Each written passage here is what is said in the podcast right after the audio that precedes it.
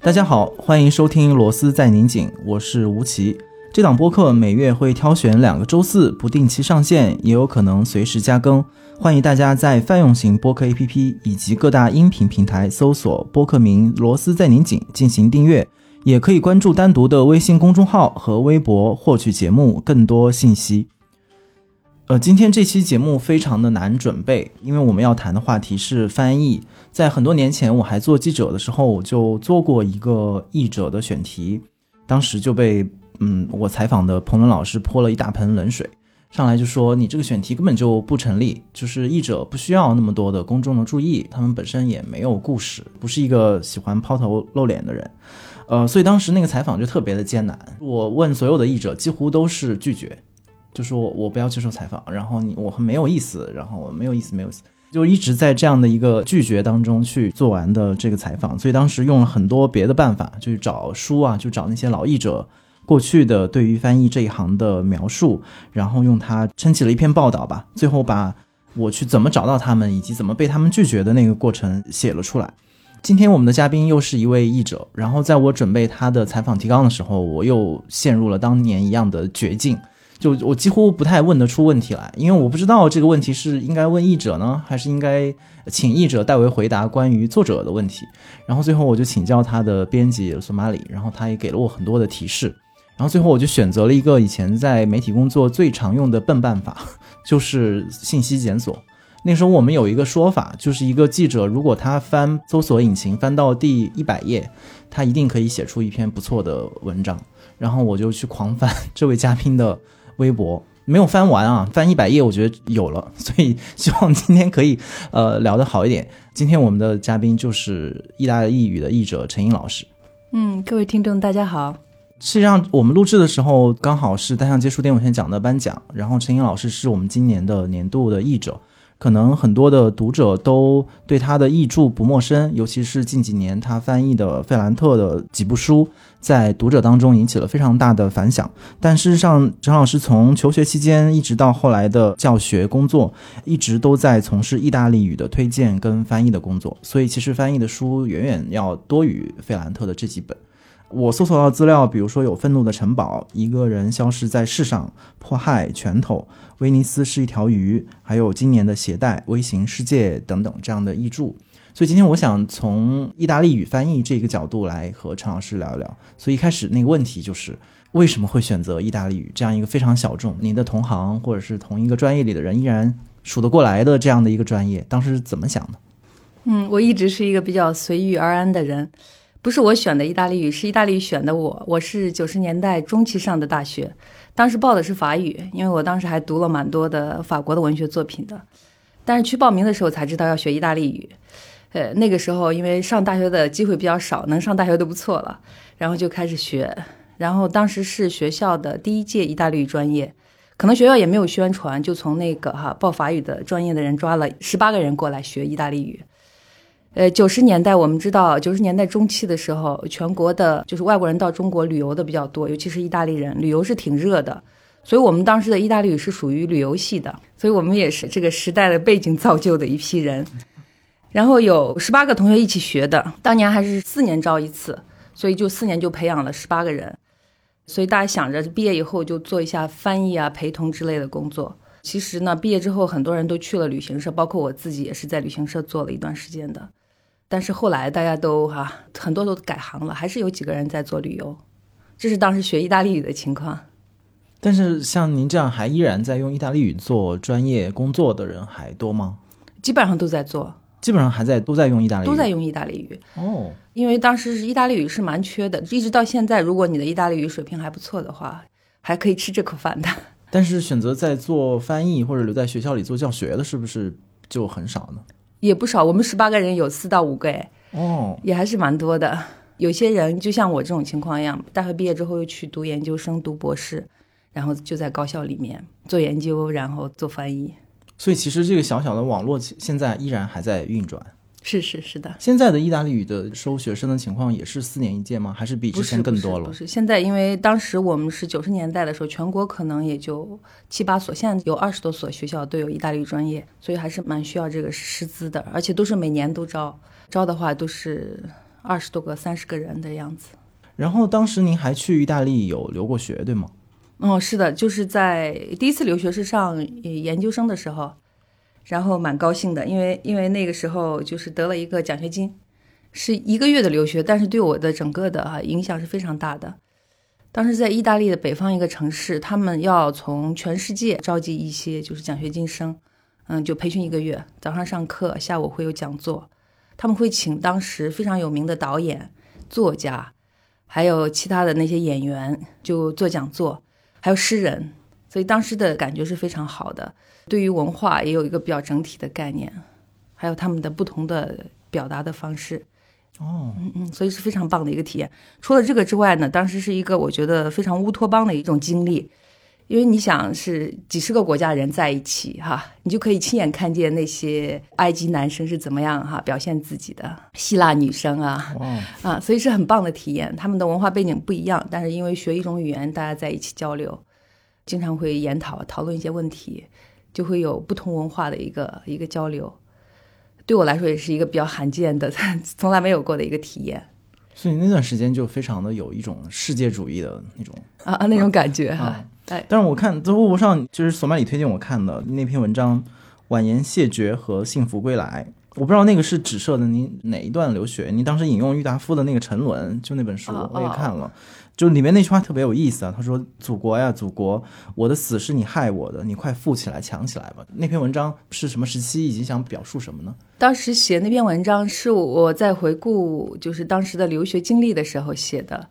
可能是一个约稿，当时那个标题是什么，我都有点想不起来。婉言谢绝与幸福归来啊，婉言谢绝就是写了一下中意建交的这样一个契机，然后写的一个文章。因为我经历这个中国和意大利交往的，其实一个非常大的一个转变。我们当时去本科的时候留学是不可能的，然后研究生的时候有这样的一个机会，当时就觉得签证特别难办，必须有那个资产证明。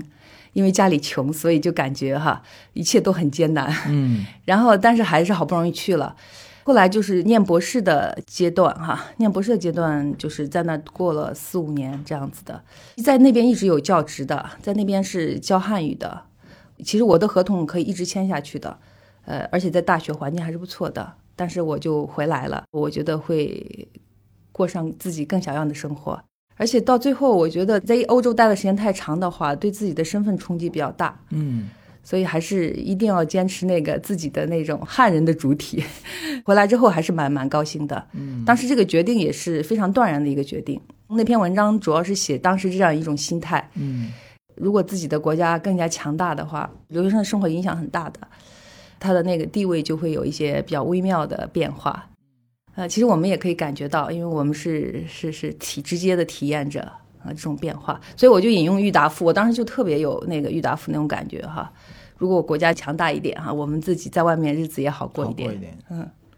那您是什么时候决定就是要用，比如说投入教学或者是学术这样的一个工作呢？因为您也在旅行社有过工作的经验，可能是完全不同的两条选择的路径了。我在旅行社干的时间是非常短的，后来我是在全国的好几座城市都工作过，我还去了上海待了一段时间，是在工厂里头。后来我去了华为，然后还在华为工作过，做什么呢？做翻译啊，技术翻译。还是翻译？嗯嗯，因为当时引进啊意大利的设备，就在那儿做翻译，做技术翻译。然后我在华为的期间，我就考研，就考上了北外，呃，然后就很高兴的去北外念书。是我是我是比较幸福的事情，所以做研究这个事情其实不是做选择，就是一种本能的反应。然后其实，在华为也很 OK 啊，钱赚的也蛮多的，然后那个生活环境也挺好的，气候也很好。但是就是就是想去继续读书，在读完研究生之后，然后就去读博士，直接读博士。嗯，就是一直这样下来。因为读完博士之后，你你不去做研究，你做什么呀？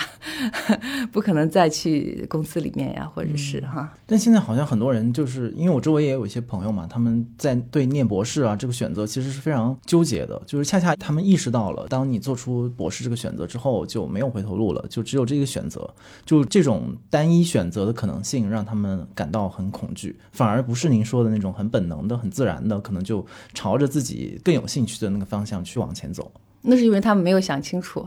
如果真的没有这种召唤的话，其实没有必要读博士的，是一个非常辛苦的过程，然后读不出来也是很也是很累哈。那您觉得辛苦吗？就您就做一路学术过来，我读博士其实不是很辛苦，但是因为我读博士的过程中，我一直在教书，当时那个课程非常多，有时候就是一个星期有二十多小时的课，所以那个是比较辛苦的。我就记得那个时候，因为特别累，然后身体都不是特别好。一到冬天都会咳嗽一个冬天，嗯，然后后来这些年好像养了养还好好很多，因为课没有那么的多了，上课太多还是一个比较大的问题，都是周末在做，然后假期在做，所以我就一直比较习惯这种比较高强度的双双重身份的。一种 一种状况哈，因为那个一边要读书，还有一边还有经济方面的考虑，所以一直都是这样的一种哈双轨的生活。嗯，包括现在也是一种我觉得有点有点类似这种双重的生活。现在是哪两重？呃，因为还有因为就是做翻译这块儿，还有还有在那个自己的本职工作这块儿。嗯，那您做翻译这一块儿是大概是从什么时候开始慢慢成为一条线索的？其实我做的是应该是一三年开始做的。就正式做的话，因为研究生的时候做的不是特别的多，而且也没有这个想法，就突然就做起翻译来了。当时是可能是这样一个契机，当时有一本书是找我同事的，我同事说巴里克的书你要不要做？我说我来做吧哈，因为巴里克我以前做过一本，然后就这样开始了。后来还有一些就是北京的朋友，他们接的书做不完的，找我跟他们一起做，然后我就我就接着做了。结果就是做蛮多的，一口气感觉做了好多书。有时候我一看，我怎么做出来这么多书的？嗯，那这个过程是不是也像您刚才描述那样，也是一个本能的，慢慢的就一本一本接着做下去，就没有经过太多的考虑或者选择衡量？没有这些考虑，我正好有时间，然后正好过来一本书，然后就开始做呗。我觉得像一个体操房一样的感觉，但是精神方面的，对自己就是学过的东西，然后对自己的语言水平的一种验证。嗯嗯，也是一个学习的过程。我一直认为是一个学习的过程，的确是。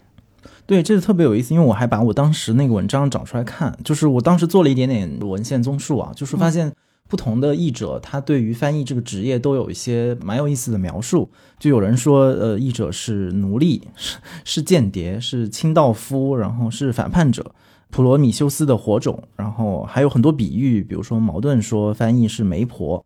董桥说坏的翻译是同床异梦，甚至是强奸。有一些西方的议论呢，就把优秀的译本称之为美而不忠的女人。在犹太的传统里面呢，又把它换作新郎的朋友。就刚才您又给了我一个比喻，就是体操房。其实好像大家不同的译者对于翻译这件事情，都有一些挺有意思的描述。您怎么看待翻译或者译者这样的一个职业身份呢？我觉得其他的译者的想法，我觉得戏有点多，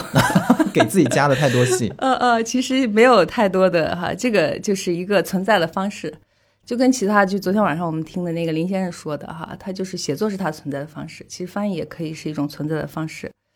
就意大利的这个表达特别明确的，就是你在这个世界上存在的一种方式。每天早上起来看着那个文本，把那个话组织出来。但是还有一个，我觉得就是体操房的那种感觉哈，嗯，但是一一种内心的演练，一种思维的演练，因为要有的时候他就是一个跟作者嗯心心相印的一个过程，其实是你当时就会考虑他怎么想的。同时，你可以放弃自己的一个过程，哈，完全你离开自己，然后去跟别人交流的一个过程，是一个敞开的过程。我觉得还是挺美的，因为你如果沉迷于自己的话，很容易哈自怨自艾，自很容易很很难过哈。但还有一个体验，我觉得做翻译非常重要的体验。我经常看一报道，人家那个采访一些比较有名的翻译啊，好多都一百多岁，男的女的都有，我觉得好神呀。可能是因为呃翻译一直在练脑啊，然后可能比较容易长寿。所以从这个角度考虑，也是一个非常好的一种存在在世界上的方式，还可以长久的存在在这个世界上，一种非常好的锻炼。嗯嗯，这个是您一开始做翻译就慢慢的有这样的一个认识了，还是在一个过程当中？过程当中啊，刚开始的时候可能没有那种节奏感，后来就慢慢的就有这种节奏感了。像你要去睡觉，像你要吃饭的那种感觉，每天做两个小时，做三个小时的那种感觉哈，习惯的养成。嗯，然后我在做翻译的同时，我也就是习惯去做锻炼。一边做翻译一边做锻炼不？是，我做做做完翻译再做锻炼。哦，嗯嗯，这个脑力如果用的过度的话，会出现问题的。然后，所以这样的话，一个均衡，对还是一个挺好的一个较劲儿，就是体力和脑力之间的较劲儿，然后这两个都是时间上是挨在一块儿的吗？就是翻译和锻炼基。本上是吧？哦，你就把它绑定在一块儿了，身心的锻炼绑定在一起。哦，是啊，要不然不行的，心理会失衡的。你做什么锻炼呢？你喜欢？我我喜欢的锻炼，我最近比较喜欢网球，我一般情况是骑自行车和跑步，还会游泳，铁人三项。哇 都是奥运会项目。我比较喜欢的是骑车，也骑了，算起来有十几年了，在外面还挺好玩的。刚刚您说到就是对翻译的认识，有没有具体的是哪一本书，或者是哪一个瞬间让你觉得好像哎，我找到了翻译的那个节奏？是是费兰特的书吗？还是是别的书？的确是费兰特的书，因为这个书文字特别多，翻下来一百多万字哈，嗯的确是一个很很大的一个工程。就当时把最后一本写完之后，我就说啊，这个结尾来的太突然了，我居然做完了。嗯，但是你如果分分配在每一天的话，好像还是可以承受的。如果你再往前看的话，就比较可怕。如果你要面对每天的工作，每天的这个就形成一种非常好的一个节奏。其实当时的状态也挺好的，基本上就是周末在做这些事情，或者是假期。一共是花了多长时间啊？你整个过程也至少有三年吧，嗯，然后基本上把我的所有的业余生活都占据了。啊都占据了，不过还是有时间玩的哈，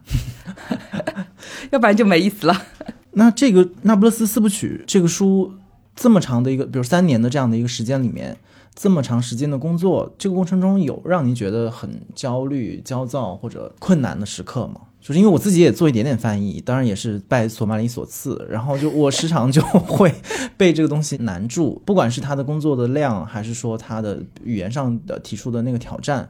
都会让我觉得是，就像你说的，是一个时刻陷入一个用脑过度和自己能力不足的那种怀疑当中。我不知道您做翻译的时候是一个什么样的心理的状态啊？做那个费兰特第一本肯定是有困难的，必须进入到一个啊陌生的女人的思想世界中，嗯，而且有些很多东西跟你自己的思想，还有跟你自己的情感是违背的，不是一样的，不是一致的，所以你就要去克服，你需要去接受她的那个世界。所以第一本做的很辛苦，你自己也不是特别满意，当时做出来，然后吭哧吭哧做，然后到第二本的话就会好很多。后来就没有什么困难，其实困难并不是特别大，语言上存在的问题不多，因为有偶尔有方言的话，我还可以问那个那不勒斯的朋友，嗯，是什么意思。所以整体做下来还是节奏感是很强的，就是只要有时间哈，每一天把自己的那个分量做完，然后这样的话哈，一个月做多少，两个月做多少，还是可以按时交稿的。哦，索马里应该很高兴，因为最后一本还是提前交稿的。宋木兰一直在那个在远方笑呢，就是看他这些优秀的译者老师们如何按时的交稿。我马上就要到一个给他交稿的时间了，就是四月六号，就是我们合同签的是 四月六号要交稿的，写完了吗？还在改，就是其实其实翻完了，但是我抓紧最后的时间改完给他。所以我现在就有一些很具体的，就是翻译上的问题，其实也是就是很具体的，就是到底翻译在做一个什么样的工作，以及他们有什么样的办法。就是当我们经常会说翻译很辛苦，然后翻译很重要，然后我们也很期待一个好的翻译，但是可能在技术的层面和技术手段上，我觉得可能我们还可以做一些更细致的辨析。哎，我先说一个理论问题好了。我也是在您微博上看到的，就是说，呃，女性主义的翻译理论好像是您最近开始、非常有意识的接触的，呃，一个领域。然后，进而我想问的是，什么样的理论是女性主义的翻译理论，以及它怎么样回过头来影响您在翻译当中的一些策略的选择？其实那个翻译理论我接触的特别少，我一直是搞实践的。然后我之前做的翻译全是男性作家翻译，在费兰特之前全是有四五个男性作家吧，当时就是在意大利比较重要的一些。呃然后我翻了那个费兰特之后呢，我就有这样的一种意识，因为费兰特的女性主义倾向是非常明确的，包括他在写东西的时候，他在写读者的时候就会把女读者放在前面，男读者放在后头。然后写作家的时候也是一样的哈，我们说男女作家，他会说女男作家，所以他这个就是他在语言上对于这种哈他的一个女性主义的一个体现。后来我又接触一些就是加拿大的理论家，就是他搞那个女性主义翻译的，就写了一本书叫《性别和翻译》，叫哈路易斯汪 Flout Flout 这样的一个作家，我发音不是特别好，他提了一些建议，我觉得挺好的，一些比较可以操作的建议。你在翻译一个作家的时候，比如说我现在手头上有有有两本书要让我翻译，如果一个是女作家，一个是男作家，哈，如果你是一个女性主义翻译的话，哈，你就可以你要倾向于选择女性的作品，从这个方面进行干涉，因为我们去看一些选集的时候，经常会出现这种问题，就是一本书里面没有女性的声音，嗯，所以你就会觉得很诡异，所以这个作家在选的时候，其实还有一些作家是非常厉害的女性作家。翻译在这个方面也可以做一些这样的工作，就是把被忽视的这些声音再介绍过来，在过去没有被翻译的作品再介绍过来。还有一个就是进行加工，在翻译的过程中，你当然是一个哈，我觉得还有另外一个理论家说的话也说的特别好，他说作品不是一个真空里产生的，它必定有一个那个环境，把作品从一个文化系统翻译到另外一个文化系统，不是一个中立的、单纯的、呃透明的一个活动，它有一种使命感。所以你的意识形态会干涉到你的那个哈，嗯，会加入到你的翻译的作品，你会体现出你自己的立场。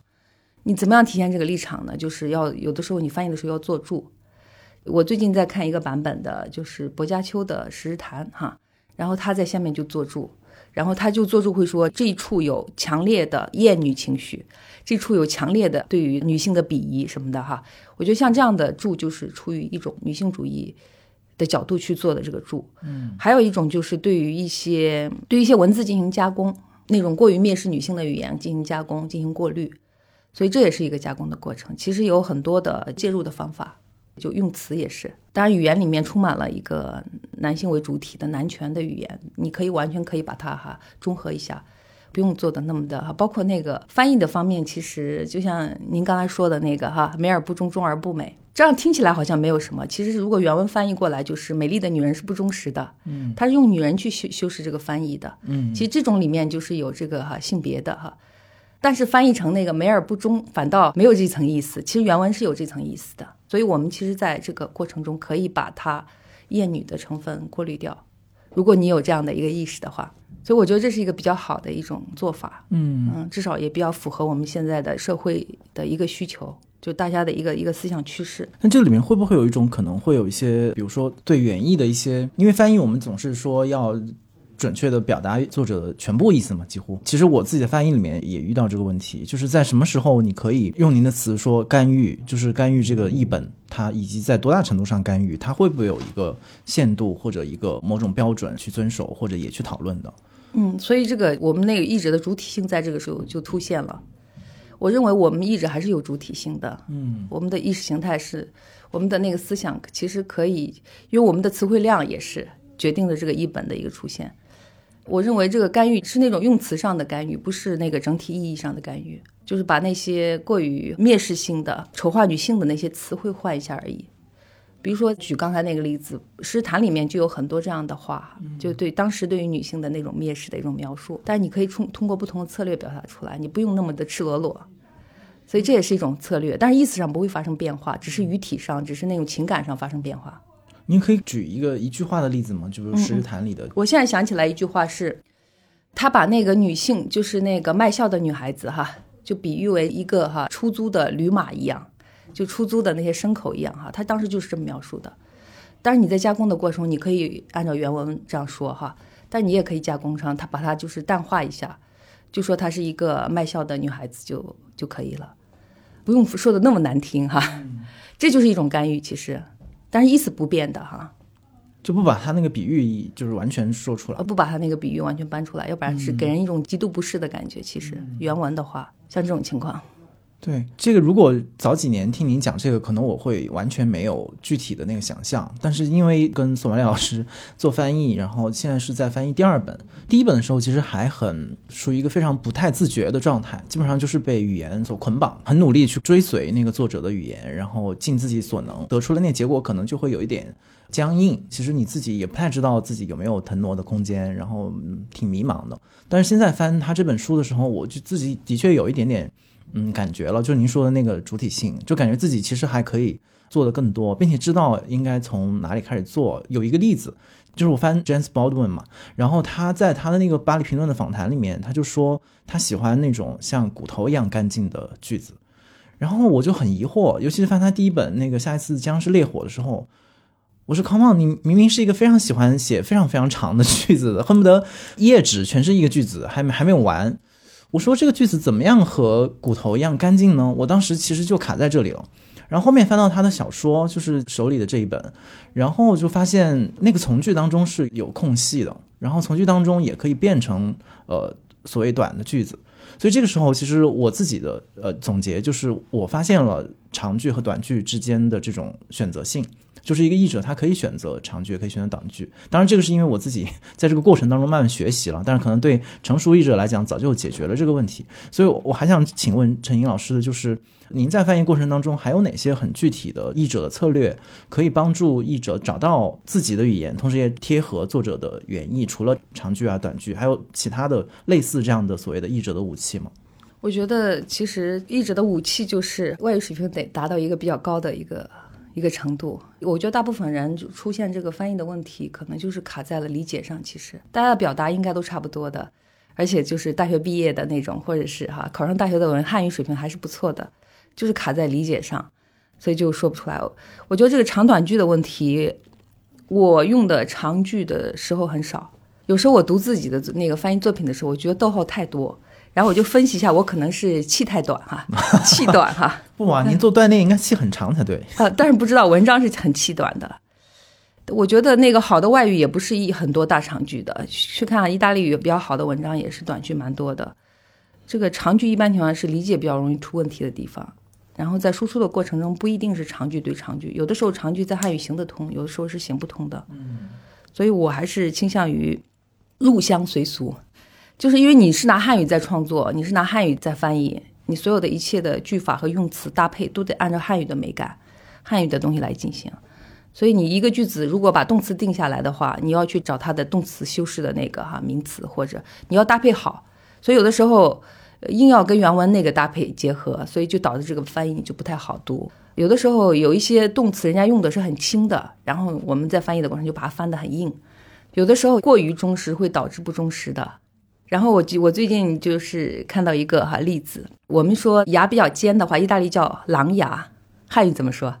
虎牙。虎牙，所以这个狼会变成虎，是不是？所以你要硬翻译成狼牙的话，是不是就很吓人？很吓人，是不是哈？所以小虎牙多可爱哈，嗯，所以它狼有时候会变成虎，然后狗可能会变成猪，所以这个这种不忠的情况下会导致忠的效果，所以没必要死乞白咧的忠于原来人家的那些词汇，是是意思的对应。其实这这事儿其实人家古代人都考虑的特别清楚了，包括那个西塞罗，人家在翻译了几个就是古希腊人的演讲，就说你们不要字对字，你们要句对句，意思对意思。然后意思翻译出来就 OK 了，所以我们现在就是初级的翻译者最犯的错误就是呃死乞白赖在那儿抠字眼儿，其实没有必要的。然后你你就是得意忘言，其实非常重要的一个事情。你把那个意思知道了，你把原来的那个话给忘掉，你自己重新写。其实翻译就是一个一个重写的一个过程。这个是我觉得是翻译的我的一点哈小小的体会。当然每个人都不一样的，因为我觉得我自己词汇量比较小哈，就汉语词汇量是比较小的，我自己的体会，所以我经常会查汉语词典的时候比较多。呃，查意大利语的词典都没有汉语词典那么多。呃，其实现在小说基本上，我觉得我做的比较快的原因之一就是生词比较少，但是要把它写的再丰满一点、华丽一点，还是要去自己的词汇要再更加丰富一点。所以我在做之前呢，我就会读一些经典著作，中国古典的经典著作，找那个语感。所以我整天床头都放的《聊斋》，然后人家那个语言一看，嗯。然后人家说美，你不能老翻成美哈，还有形貌绮丽呀，什么都可以出来呀，呃呃，宛若天人呀，其实有很多词汇的。是，嗯，所以你要去从人家那个哈古典的里面汲取一些丰富的表达。汉语是非常活的，其实你怎么都会把它给对出来，如果你意思比较清楚的话。但可能也有一些呃译者或者翻译家，他们会认为就是在翻译，尤其是国外文学的时候，他要保持那种就是。抑郁的那种语感，就是那种声色或者是某种障碍，他们觉得这个也是一种忠实。我不知道对这种观点您是怎么看的？可以做得很好，比如说我特别喜欢的王永年，然后翻那博尔赫斯就是那个味道，他那味道就洋洋的，但是他人家那汉语好呀，也可以掌控得很好。但有的人就是因为汉语就是可能达不到那样的高度，所以就翻出来，如果造成别人的理解的困难，这个就因为翻译的过程中必须得考虑到读者，这也是一种策略。如果翻得过于汉语，反倒不好。我觉得还是有一种遗留一种那种异域色彩也很重要。你如果特别忠实汉语的话，人家说你是不是搞错了？有一个典型的例子就是，当时费兰特那套书里面有个小红书，就是那个毛泽东语录，当时青年人都在看嘛，火遍全欧洲的。然后我就直接翻嘛，他是用的用作一个比喻，就是记账那个本子比那个哈小红书还要厉害。它是一个比喻哈，但是呢，我这样一翻，读者就说啊，你是不是在自己在加戏了？哦哦，加戏了。其实人家是非常重视的，所以读者也有这样的一个考虑，就是说，如果过于汉语的话，哈，过于中国文化语境的话，他们会怀疑是不是你你意志的问题。嗯，是你你给杜撰了一个啊啊，所以要适度保持那种异域色彩。还有一个，我看也是看您微博看到了，就是您您说您在改一部书稿，就说您会把一个比如“非常”这两个字。就嫌它多，然后你会把它都改成狠，就是在一个词上就是做原则性的取舍，这样的情况多吗？有的时候会统一改，就因为有时候我改一道的话，这个非常是我发现我非常用的太多的话，我就会改，影响它语言的丰富性，会把非常改成狠或者改成泼，改成其他的那种表达会好一点。十分啊，十分哈，要不然你好多非常，这是这是一个人的语言习惯哈，到时候改的时候就会有意识的改一遍。有时候我改一遍可能只改量词。哦，因为中文的量词是非常丰富的，对，而且一个量词会改变很多，所以这个一道一道的那个工作程序是不一样的。有时候就改那个语气，就是那种语那种感觉哈，所以我会改很多很多道，七改八改，呃，要不然的话，那个那个东西第一稿出来是没办法看的，我自己都没办法看，要不停的重写，然后再接近汉语的那个思维习惯哈。而且整个语序也会做比较大的调整，这是那个工作的一些嗯 一些细节。那您在那个翻译的时候需要所谓的找状态吗？需要啊，当然了。就是什么样的情况之下会给你一个好的工作和翻译的状态啊？我觉得我早上状态比较好，一般情况下就是开始干活了，然后手机一关，对电脑打开，就是就精神比较好的时候。一般情况下，如果过于疲惫、精神无法集中的时候，是干不了的。所以您这个不好意思，我问的非常细，因为我特别想知道那个好的译者是怎么工作的。嗯。再比如说，您说手机一关，然后您就会完全进入那个非常专注的一个，比如说两到三个小时的工作状态吗？嗯。因为我是一个会东搞西搞的，就是我哪怕假装在这里工作，我可能一下就起来倒个水，起来吃个东西，然后躺在沙发搞一下，然后另外那个书可能两个小时就过去了。嗯嗯，的的确是我刚开始，因为你要进入它的文本。而且进入文本的话，就是刚开始的几个句子状态还比较游离，但是你如果翻过一一个哈一段之后，你就进入那个状态，然后你再翻到一千字左右的时候，你就进入一个比较高峰的一个状态，跟跑步一模一样的。最后你会感觉到累，这个时候你就该 OK 了，可以出去玩了哈，歇一下了。我现在总结出来的规律，你对于你脑力的使用和对体力的使用是基本上差不多的。跑步的刚开始是很艰难的，但是你跑到一定状态，你会很轻松。翻译也是一模一样的。我在跑步的时候，我说今天都翻了那么多字，然后也要跑那么多哈。想一想当时是怎么样克服刚开始的困难的，并不需要旁边别的工具或者 人来督促，只要不不要有人在我面前晃来晃去就很 OK。所以我觉得，我觉得有一个事情非常重要，因为我觉得我自己非常走运哈。我有一个安静的书桌和一个安静的书房，我觉得是工作的一个。基本的保证，如果没有这个的话，肯定也很难做。其实也可以去咖啡馆工作，都没有问题，但是得有自己的一个状态，自己一个空间。那在国内翻译和在意大利或者其他国家做翻译，那个语言的感觉会变化吗？会有变化呀，因为那个相当于我如果在国外的话，我日常的用语就是外语嘛，嗯，汉语就是属于一种书面语状态。我也发现，我当时出国的时候写的东西就跟在国内写的东西是不一样的。所以这个感受还是挺强烈的。当时在国外就开始用书面语写作，而且汉语得到极大提高。因为当时在国外的时候，就是为了强调自己的这个哈，就有一种忧虑，有一种哈担心自己会迷失哈，在另外一种文化里头，就会特别强调自己的身份，自己的文化根基就在那儿读经典，读了蛮多经典的，然后回来之后倒是没有这种感觉。嗯所以在我外面做的话，就是那种书面语好像要更加纯净一点。嗯，嗯，因为如果在国内的话，你的口语就会带入的更多。所以其实您是可以带着翻译，在不同的地方让他继续做下去的，那肯定啊，在旅旅行或者啊啊是啊也可以吗？也可以啊。早上起来先坐一会儿，然后再下午出去逛呗。哇，下午再有要么去海里游泳。太让人羡慕了。做这个东西的确是脑力的耗费是能感受到的。白天如果做了四五个小时翻译的时候，整个人都脸都是绿的，呃 还是挺耗费的，真的。嗯是一个比喻。你如果不做这个的话，你如果虚度的话也没啥意思哈。但是一天也不能太耗费脑力，嗯嗯，就是在它有个限度。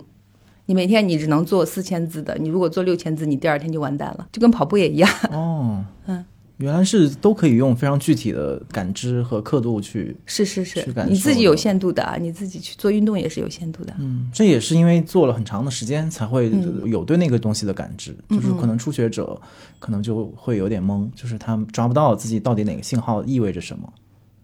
时间长了就会慢慢的习惯。嗯，还有一个也是特别初学者的问题，就是您在做翻译的时候，那个最大的乐趣会是什么呢？或者说会不会觉得无聊？没有觉得无聊呀，因为他他的每一次作为翻译的最不无聊的地方，因为它不是重复性的工作，它是个创造性工作。你碰到每一个句子都会想新的策略去对应它，而且通过碰到每一个作家，你都要想新的语言、新的心态去对应它。我觉得做翻译，我觉得现在挺像演戏的，啊，因为我有深刻的体验，因为我之前翻译了一本书，是彭伦老师那儿的书，叫《拳头》，跟他早期的合作，我们俩算计了一下，都快十年了合作。然后那拳头是个小男孩写的，当时哈就是以一种小男孩的那种语气去翻这个文章，然后翻出来还自己感觉蛮帅的，呃，看不出来是那种哈没有性别的那种感觉，就是比较男孩子气的。其实读者一看也是觉得很有男孩子气，所以我就去扮演一个青春期的男孩子那种感觉，那种心态去翻译这个书。当然，整个过程你必须放下自我，你如果有自我的干预的话，读者能看出来。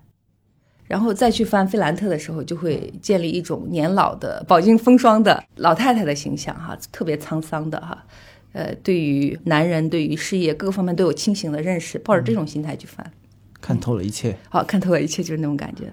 其实去年有一本特别重要的书是《微型世界》这本书，他是一个就东欧问题的研究专家。其实他的书的困难很很大，因为欧洲人也不一定看得懂的那种，但是里面的货那种硬货很多。它就是一种介于诗歌和小说之间的一种，而且还加上哲学著作之间的一种作品，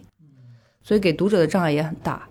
这个时候就要拿出一种男性知识分子的那种心态去做，所以是完全不一样的那种感觉。所以还是像游戏一样，有的时候。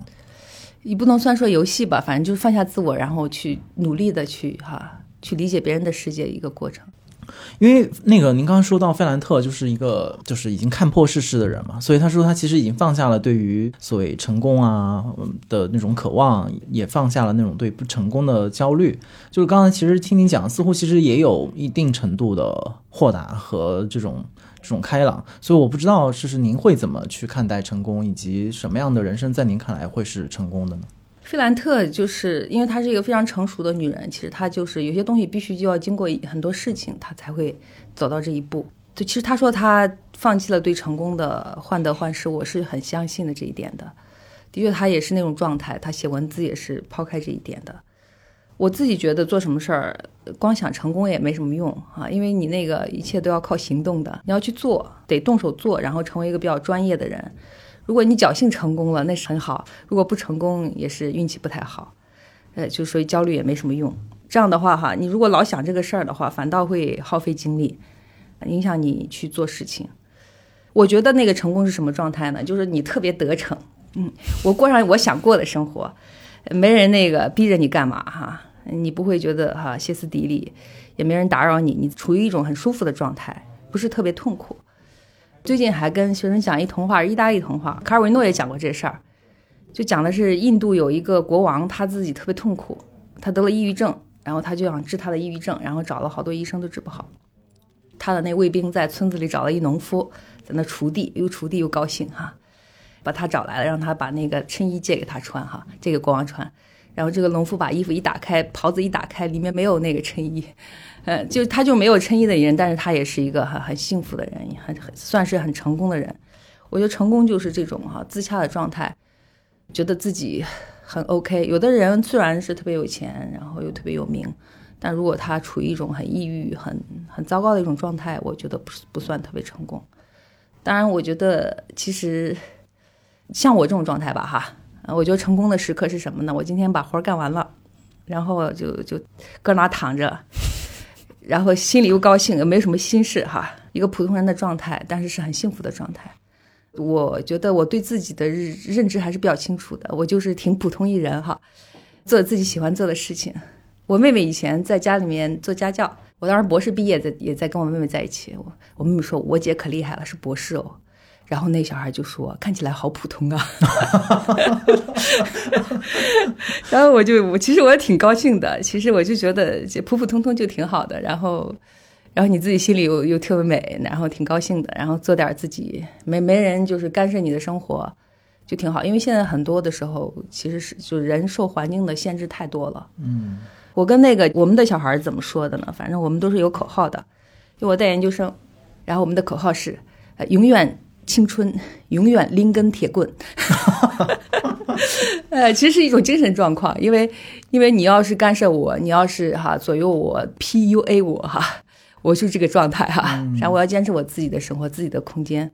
其实是挺难捍卫的，保持这种状态，保持这种哈自自洽的状态也是很难的。嗯，对，因为您现在也在机构当中任教嘛，就是我想也一定会有一些规则，然后不得不遵守，然后也有一些琐事。我看您在微博上偶尔也会发牢骚，就是有一些很奇怪的琐事要处理的时候，那个时候心态会不会出现一些？我现在就特别想找陈英老师的漏洞，想知道他在就像上次 Kima 找我的漏洞一样，那个在什么情况下您会崩溃，或者在什么情况下您可能焦躁不 不得了要。要拎起铁棍要打人，不是要打人，它是一种，这是个隐喻，这是个隐喻哈。其实我本身是一个很平和的人，但是口号嘛就要喊得狠一点哈。呃，其实因为我自己心里想的很清楚，因为谋生是谋生，所以我然后自己的爱好是爱好，存在状态是存在状态，所以我从开始一直到现在，我也在工厂里面干活呀，然后我也在企业里面做做各种事情。因为你要参与到这个世界上，你要在这个社会上做一份事业，你有你的工作哈，你的工作就势必会带来很多的义务，你要去完成这个义务，所以你这样一想的话，你的心态就很平和，而且你把这个做完之后，你可以做你自己喜欢的事情，所以一下就，哎，就非常的化解了这个啊，化解。那您觉得谋生这件事困难吗？就是要找到一份工作，然后要供得起自己的消费，可能还要支持家人，或者是就是完成这样的一些谋生上的义务，您觉得困难吗？嗯，对我来说，我可能是比较幸运吧，因为我我把事情想得很清楚，因为这个事情要去做哈。我在北京的时候上研究生的时候要做好几份工作，打了好几份工的，但是就是必须的呀，因为你的你的自己想喜欢上学，你就在上学嘛。但你要维持自己的生活的话，就要打很多工。所以我在杂志社做翻译，然后我去外面工厂里面做口译，或者是做别的工作，也都是非常积极的，所以都是可以应付的。所以我一直处于这种状态，就是同时做好几份工作的状态。嗯，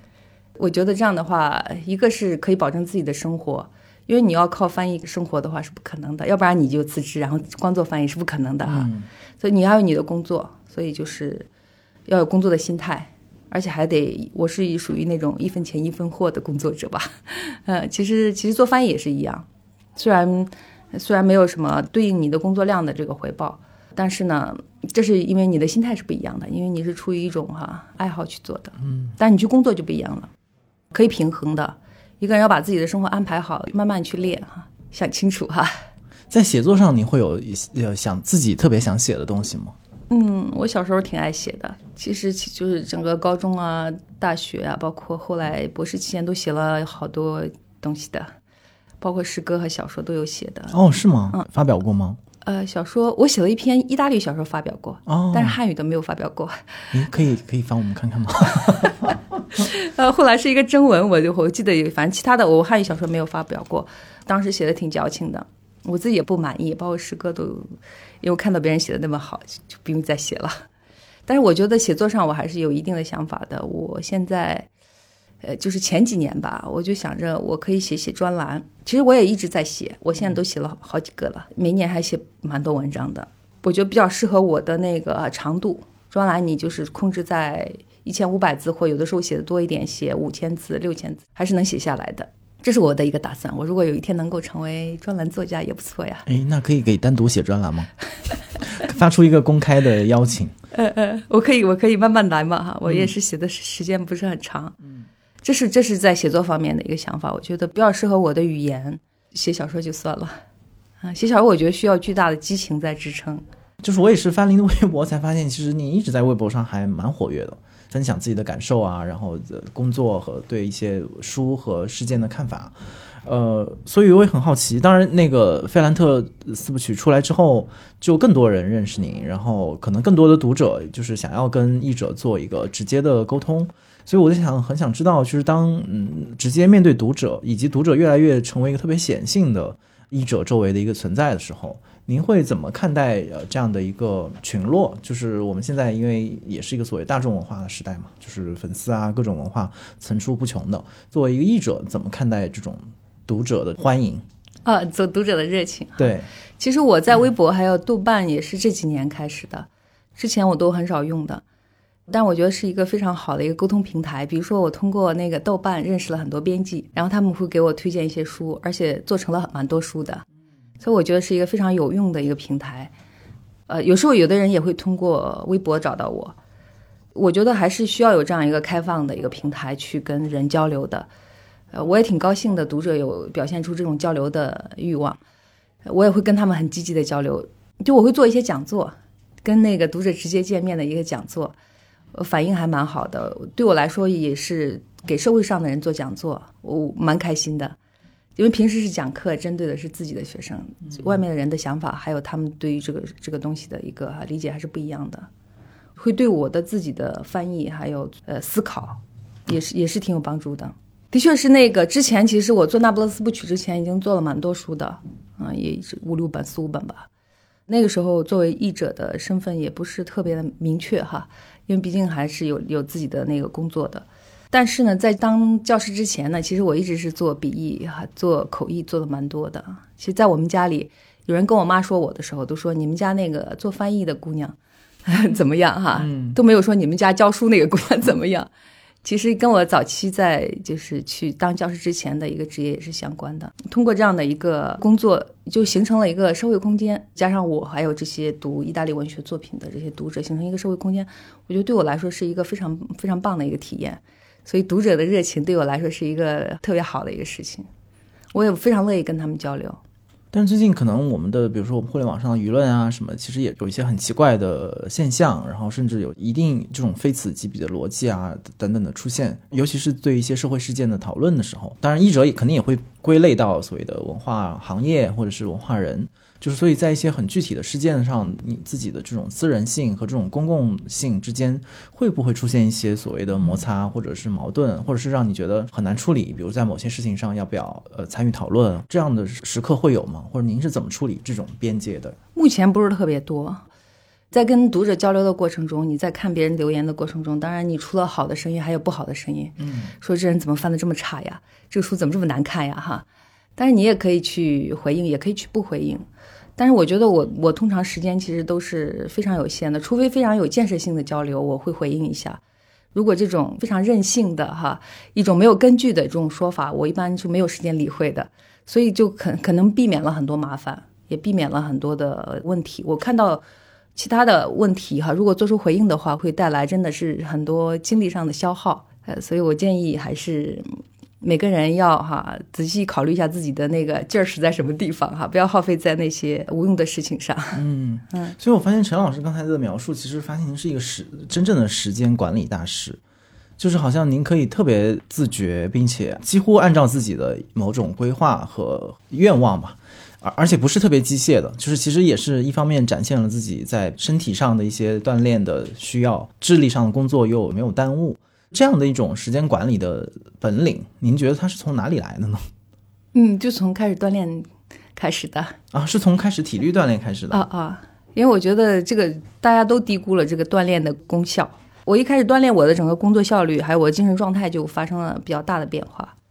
而且我觉得会比以前聪明一点点。哦，是吗？还可以，所以所以我觉得此神效但是呢，我不会去说服别人去运动，有些人没有这个习惯的。对我来说，个人来说是这个情况。所以这些年我在微博上还是挺活跃的，在豆瓣上活跃都是碎片时间，嗯，比如睡前呀，然后洗手间的时间，再再刷微博或再回一些，再跟读者交流。但是我我整个人的从小的界限感都是很强的，就是把自己的私人生活、公众生活分得蛮开的，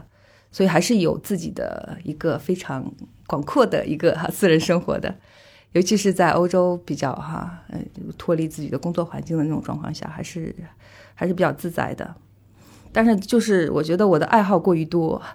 呃，爱好过于多，就感觉那个空余时间自己的时间变少了。呃很少，变少了，被翻译吞吞没了很多时间，但是还是觉得很值得。您您可不可以稍微描述一下您比较典型的一天是怎么样去度过和安排这时间？嗯，比如说要上课的话就不一样了，我要去上课，然后这一天就不做别的，光上课。如果有时候就是周末或者是假期的时候，早上起来，我一般起的还比较早，然后喝咖啡，吃早点，然后现在的习惯都是牛奶咖啡，或者是面包或者别的哈，这样比较节节省时间。如果去外面吃的话，比较浪费时间。如果吃的太饱，也会影响工作状态。嗯，所以就开始写字，基本上就是八点多或九点就开始写字。然后写写写停停，中间会就停几次，然后去比如说做一些家务啊什么的，然后一直做到有时候如果状态好的话，我有的时候甚至两点吃午饭，嗯，一点多吃午饭，然后就一直写哈，因为我觉得吃饱之后就干不了活，这是我一直最大的困惑。然后下午就状态就比较差了，所以下午就可以做一些比较哈其他的，对于脑力要求不高的，对于注意力集中要求不太高的。其实我自己觉得我的脑力很一般，因为维持不了多久，而且耗能过大，而且我是一个单核的，我只能做一件事情。如果我一边做这个也做不了别的的哈，包括一边接电话也做不了别的，只能接电话。但是我专注力会好一点。如果我做一件事情的话，就会进入到这个这个状态的话，就比较难被打断。所以这也是一个非常重要的一个。其实我晚上也不工作的，从来都不熬夜的，睡眠也比较好。嗯，呃，就是保持一种我喜欢千篇一律的日子，不喜欢惊喜，也不喜欢惊吓。比如说我今天字写完了，然后就可以随便玩了，可以干别的。嗯嗯，但是把那个每一天还是有一定的工作量的，尽量靠前。您玩什么呢？我最近比较喜欢玩的，我就说在打网球，嗯，这还是锻炼，也是锻炼啊，也也去外面逛啊，都都是有各种的呀，打台球啊，哦，打台球。还是有很多玩的。对，我发现现在其实很有的时候我们说让大家自律的工作很难，但其实现在大家也找不到什么特有意思的玩法，就好像比如说现在流行什么剧本杀呀什么的，我都有点疑惑，就是那个东西有什么好玩的？嗯，我比较不喜欢玩这些，我最大的乐趣可能就是躺在公园里啊，晒太阳，啊，晒晒太阳，然后聊聊天。其实周末的时候，我比较有空的时候，都是躺在公园里。有一年我没有上班，我在北京，整天就躺在运河公园里度过了整个春天。哦，这么幸福，哦，有一年还是就是我上班之前，博士毕业有一个空档，嗯，大概有六个月时间，我整天在龙潭湖公园哎喝茶。所以他不小心在哪个公园可能就会碰到在那里晒太阳的陈颖老师。这个晒太阳这个习惯是不是从从欧洲带来的呢？你觉得？我从小就不也不是一定是欧洲，我从小就有这个爱好。我好像是那种冷血动物，比如说那个哈蜥蜴呀、他就喜欢没事儿在那个太阳底下趴着，那种感觉是可能别人享受不到这个乐趣吧，但是对我来说是一个是一个非常好的一种状态。走哪躺哪是那个，尤其在欧洲特别明确，在欧洲的时候就整天躺在沙滩上，然后整个在留学的过程中也是基本上生活状态就这样子的。然后夏天的时候躺在沙滩上，冬天就比较难过。嗯，嗯，还是比较喜欢比较春天和夏天。所以在欧洲的时候，应该生活也是非常丰富多彩的，因为阳光更好，然后有很多公共空间可以去呃躺着。嗯嗯，不，国内也不错，只要你有时间。哦，是吗？嗯嗯国内好像不知道，可能我没有花时间去找，就是嗯，在北京，尤其是找好好晒太阳的地方不太好找吧。我所以我就说我在北京呃那一段时间嘛，还不是整天就运河公园在那个通通州那边啊，嗯通州那边。嗯，我觉得整个夏春天的天气还是比较好的那一年，好像是一四年的时候的事儿了。在在北京待了大半年的，就是其实也能找到也能找到也能找到玩的地方。哦哦，就我主要是比较喜欢那种自然环境，比较喜欢户外，我不喜欢在家里面待着。一有空，而天气一好的话，永远都在外面。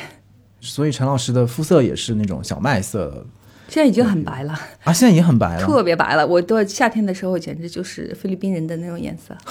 啊，特别特别黑的。是过了一个冬天，哦哦，过了冬天现在都掉色了。夏天再给它晒回来。最后一个问题就是想问您自己，不管是在什么层面吧，生活、学术、写作上面有没有呃曾经或者现在的偶像或者是榜样，是您觉得嗯会一直让您看齐或者给你力量的人？一个人的那个不停的变化中，那个状态就不一样，然后就有不同的一个参照。其实曾经过去也是也是蛮多的，比如说那个，比如林语堂的外语就特别好哈。有一些学贯中西的人，其实当时在学外语的时候就有这样的一种一种想法，但是觉得要做起来的确很难，因为我们这代人的那个中文还有中国文化的底子真的是 PK 不过人家的，然后就尽量做嘛，包括这个外语的程度也是。最近我是在看一个意大利现当代的作家的一个东西，是帕维塞。其实，在世界文学前段时间发了他的一些翻译，就是翻的他一些东西。这是一个都灵的一个编辑，他的状态就非常好。他是做编辑的，然后但是他同时也翻译美国文学，翻的蛮多的，而且自己也写文章、写小说、写诗歌。所以这是一个文人的一个典范。就是他四十多岁就自杀了，比较遗憾，是在五零年自杀的。然后，但是他特别高产。就想着那么多事都是怎么做出来的，这个自自我燃烧的一个过程，而且他的思想也挺深邃的，所以最近看他看的比较多，所以每个阶段都是不一样的，但总体来说还是希望自己有文化一点啊，能够实现一个啊基本状态的学贯中西吧，至少学贯中医吧，对意大利那块要比较深入的了解一下，包括古代的东西。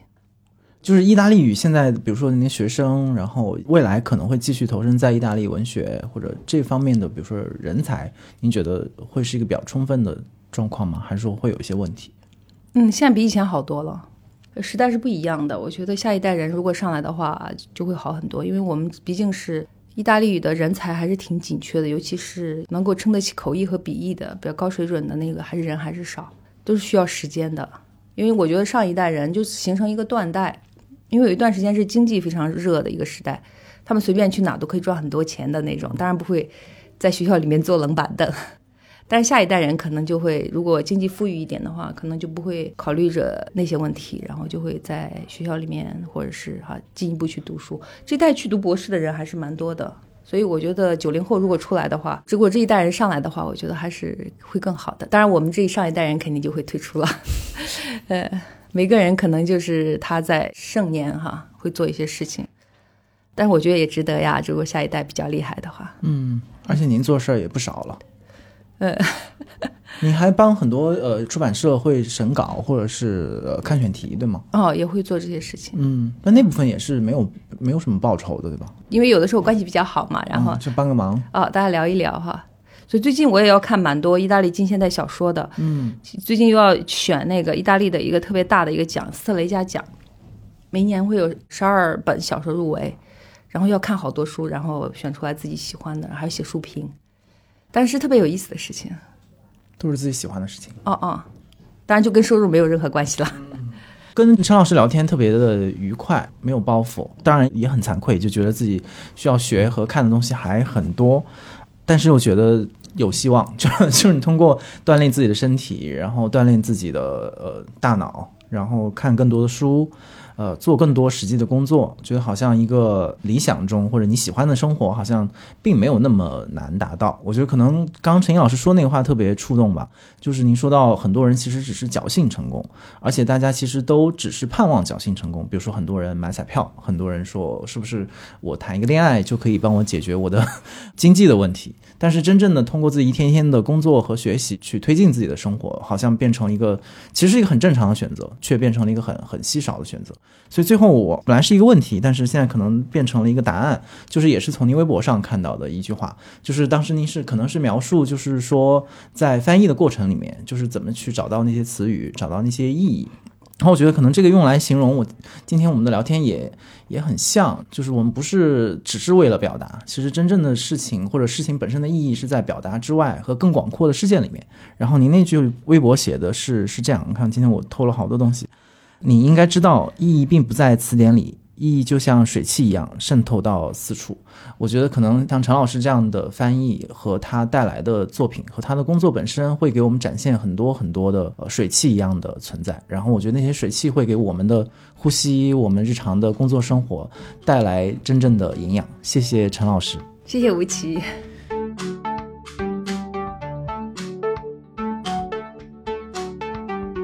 那我们这期还是按照惯例来回答两位来自小宇宙听众朋友的提问。第一位朋友，他的名字叫冷风玩过境，我模仿一下他的语气，他问的是：五七提个问题呀。这一期讨论的内容蛮多元的，从私人关系到公共话题都有，但两个人的每一句表达都十分准确，无论词语还是描述性的个人感受，都让听者无障碍地理解说话者的意思。并且这种准确不是在独自写作状态下的数次修改，是对话和沟通的实时组织和提炼。我想知道这种能力是基于常年在单向街工作的集体语境下训练出来的，还是来自个人长期深度阅读和相似的沟通经历得来的？嗯，首先谢谢你的夸奖。分成两部分来回答你的问题。第一个就是这种表达和对话的能力，我觉得它完全是自觉和不自觉的呃训练的结果。我觉得它和写作某种意义上是一个意思，就是我们都是慢慢的学会如何去写，其实也要有一个很长的过程，学会如何去说，尤其是说对不同的人以及在公共的场合下去说。这种能力在大学的时候其实也很困扰我。因为那个时候特别喜欢看辩论赛，然后我就觉得辩论所有的辩论选手都说的特别好，然后特别的及时，他们能在瞬间后立刻组织材料，然后把对方辩倒。但是当时我觉得自己并没有那样的。能力，当然今天我也觉得自己没有这样能力，但是因为在书店和这样的一些公共空间工作的经验，可能会训练到我的，就是在一个有他人注视的，或者是你知道有别人在听的环境之下，然后放下自己内心对于自己的声音，对于自己表达的一些羞涩和胆怯。然后相对理性和顺利的把自己脑海当中正在想的事情，按照一定的节奏整理，并且让它讲述出来，其实就是这样的一个过程。但是这个过程可能听起来很容易，但是在这个背后可能的确需要一次又一次的训练，然后甚至是很多很多次的。失败吧，所以现在罗斯在拧紧也是在我在大象街工作了五年多之后才开始做的这样的一个尝试。所以你可以想象，在之前的五年里面，其实我们也花了很多的时间在做很多无效的沟通，或者做一些大汗淋漓的表达。所以这个是一个前情提要。第二个问题，我觉得可能就跟我们设置楼底下这样的一个栏目有关系，就是为什么会想到请 Kiva 这样，就是可能在私人生活当中也是我特别亲近朋友来上节目，绝不仅仅是私心，当然可能也一定有私心的成分，而是说我觉得跟一部分这样的朋友是。处于那种私人跟公共之间的一个一个地带的，就是你和他们的交往，不仅仅是说在个人生活层面上有很多，比如说一起吃饭、一起逛街、一起蹦迪，不仅仅是共享一个私人的空间，而是说你们之间可以聊很多大于你们自己的话题，可能是关于工作，可能是比工作还要大的话题。这个过程当中，我觉得可能我们重新回到夏苗老师说的那个附近的话，我觉得会会给附近这个概念增添很多的层次。就让我想到前阵子去参观了一个大学生的辩论赛，他们当时那个辩题就说的是现在到底是附近在消失还是附近在变多，然后附近在增加的那个论点就是说，互联网其实某种意义上给我们很多的机会去接触那些原本我们接触不到的人，但是我觉得可能通过跟 Kiva 和可能未来还会有更多像他一样的朋友上节目。我的感受是，附近的那个不可替代性还是在于你们有，你们是有一个私人分享的地带，然后从它去抵达公共。我觉得那个当中是有一些非常亲密的、有温度、有湿度的关系。就那个东西会让我们讨论很多公共话题的时候，没有那么的抽象和残酷。就是不管是关于呃权力的问题，还是很多的政治的问题，因为你认识这个人，因为他在你的附近。进行公共讨论的时候，讨论的质量会变得因此不同。他也有可能会给一些我们在特别干巴的，比如说互联网上的剑拔弩张的公共讨论当中，发现很多问题推进不了，或者很多问题互相说服不了的时候，我觉得找到类似这样的朋友进行沟通，会是一种对话的可能。第二个问题是来自 L M 陆明，他问拉长时间看，比如说十年之后，个人存在的价值和工作的意义有什么不同？这个问题想了很久，不知道怎么样回答。我觉得原因是个人存在的价值好像已经有很长时间不太考虑这个问题了，然后好像这个问题也考虑不来。它跟你是否想好了，还是说你没想好，是否做好准备，还是说你义无准备，好像都没有什么关系。它是一个超越你的存在，就是你能做的，就是说在你力所能及的范畴。以内，不管是工作、是生活、是专业、非专业，就是你怎么去使用自己的时间，那样一个非常具体的问题和过程，你能处理的只是那个过程。其实，呃，不管是换算成我和 Kiva 聊到的工作，还是说我们比如私下里会有很多娱乐的部分，然后那个东西似乎是我们可以呃相对自觉的去把握、控制和调整的。然后看起来好像我们也都调整到了一个可以呃相对自洽的状态。但是我觉得这远远不等于我们好像不管是十年还是五年的时间去回看我们现在的人生，就等于我们找到了我们的存在的价值和意义。我觉得好像完全不能做这样的换算，甚至我觉得可能把时间再拉长，拉到二十年、三十年，甚至是在我们可能人生行将结束的时候，我也不敢不没有信心说我们真的可以去回答这个问题，或者说这个问题本质上就不由得我们自己去回答。它掌握在别人那里，或者是高于人类的某些神秘力量那里，所以我不知道有没有解答你的问题，但是的确这样的一个矛盾或者纠结，渐渐的在我的生活和工作当中消失了，就我不再纠结于这个问题，就是更多的就是在过日子，每天想想好自己这二十四小时能够如何按照自己的意愿吧，更好的度过。如果你对本期的话题和本栏目有任何的想法和问题，可以通过单独的微信公众号、微博找到我们，在本期节目推送的评论区留言，我们也将在下期的听众互动时间回答你的问题。感谢大家收听本期的螺丝在拧紧，我是吴奇，欢迎大家在泛用型播客 APP 以及各大音频平台搜索订阅我们的节目，也可以通过单独的微信公众号和微博关注我们的节目更新，并留下你的想法。我们下期再见。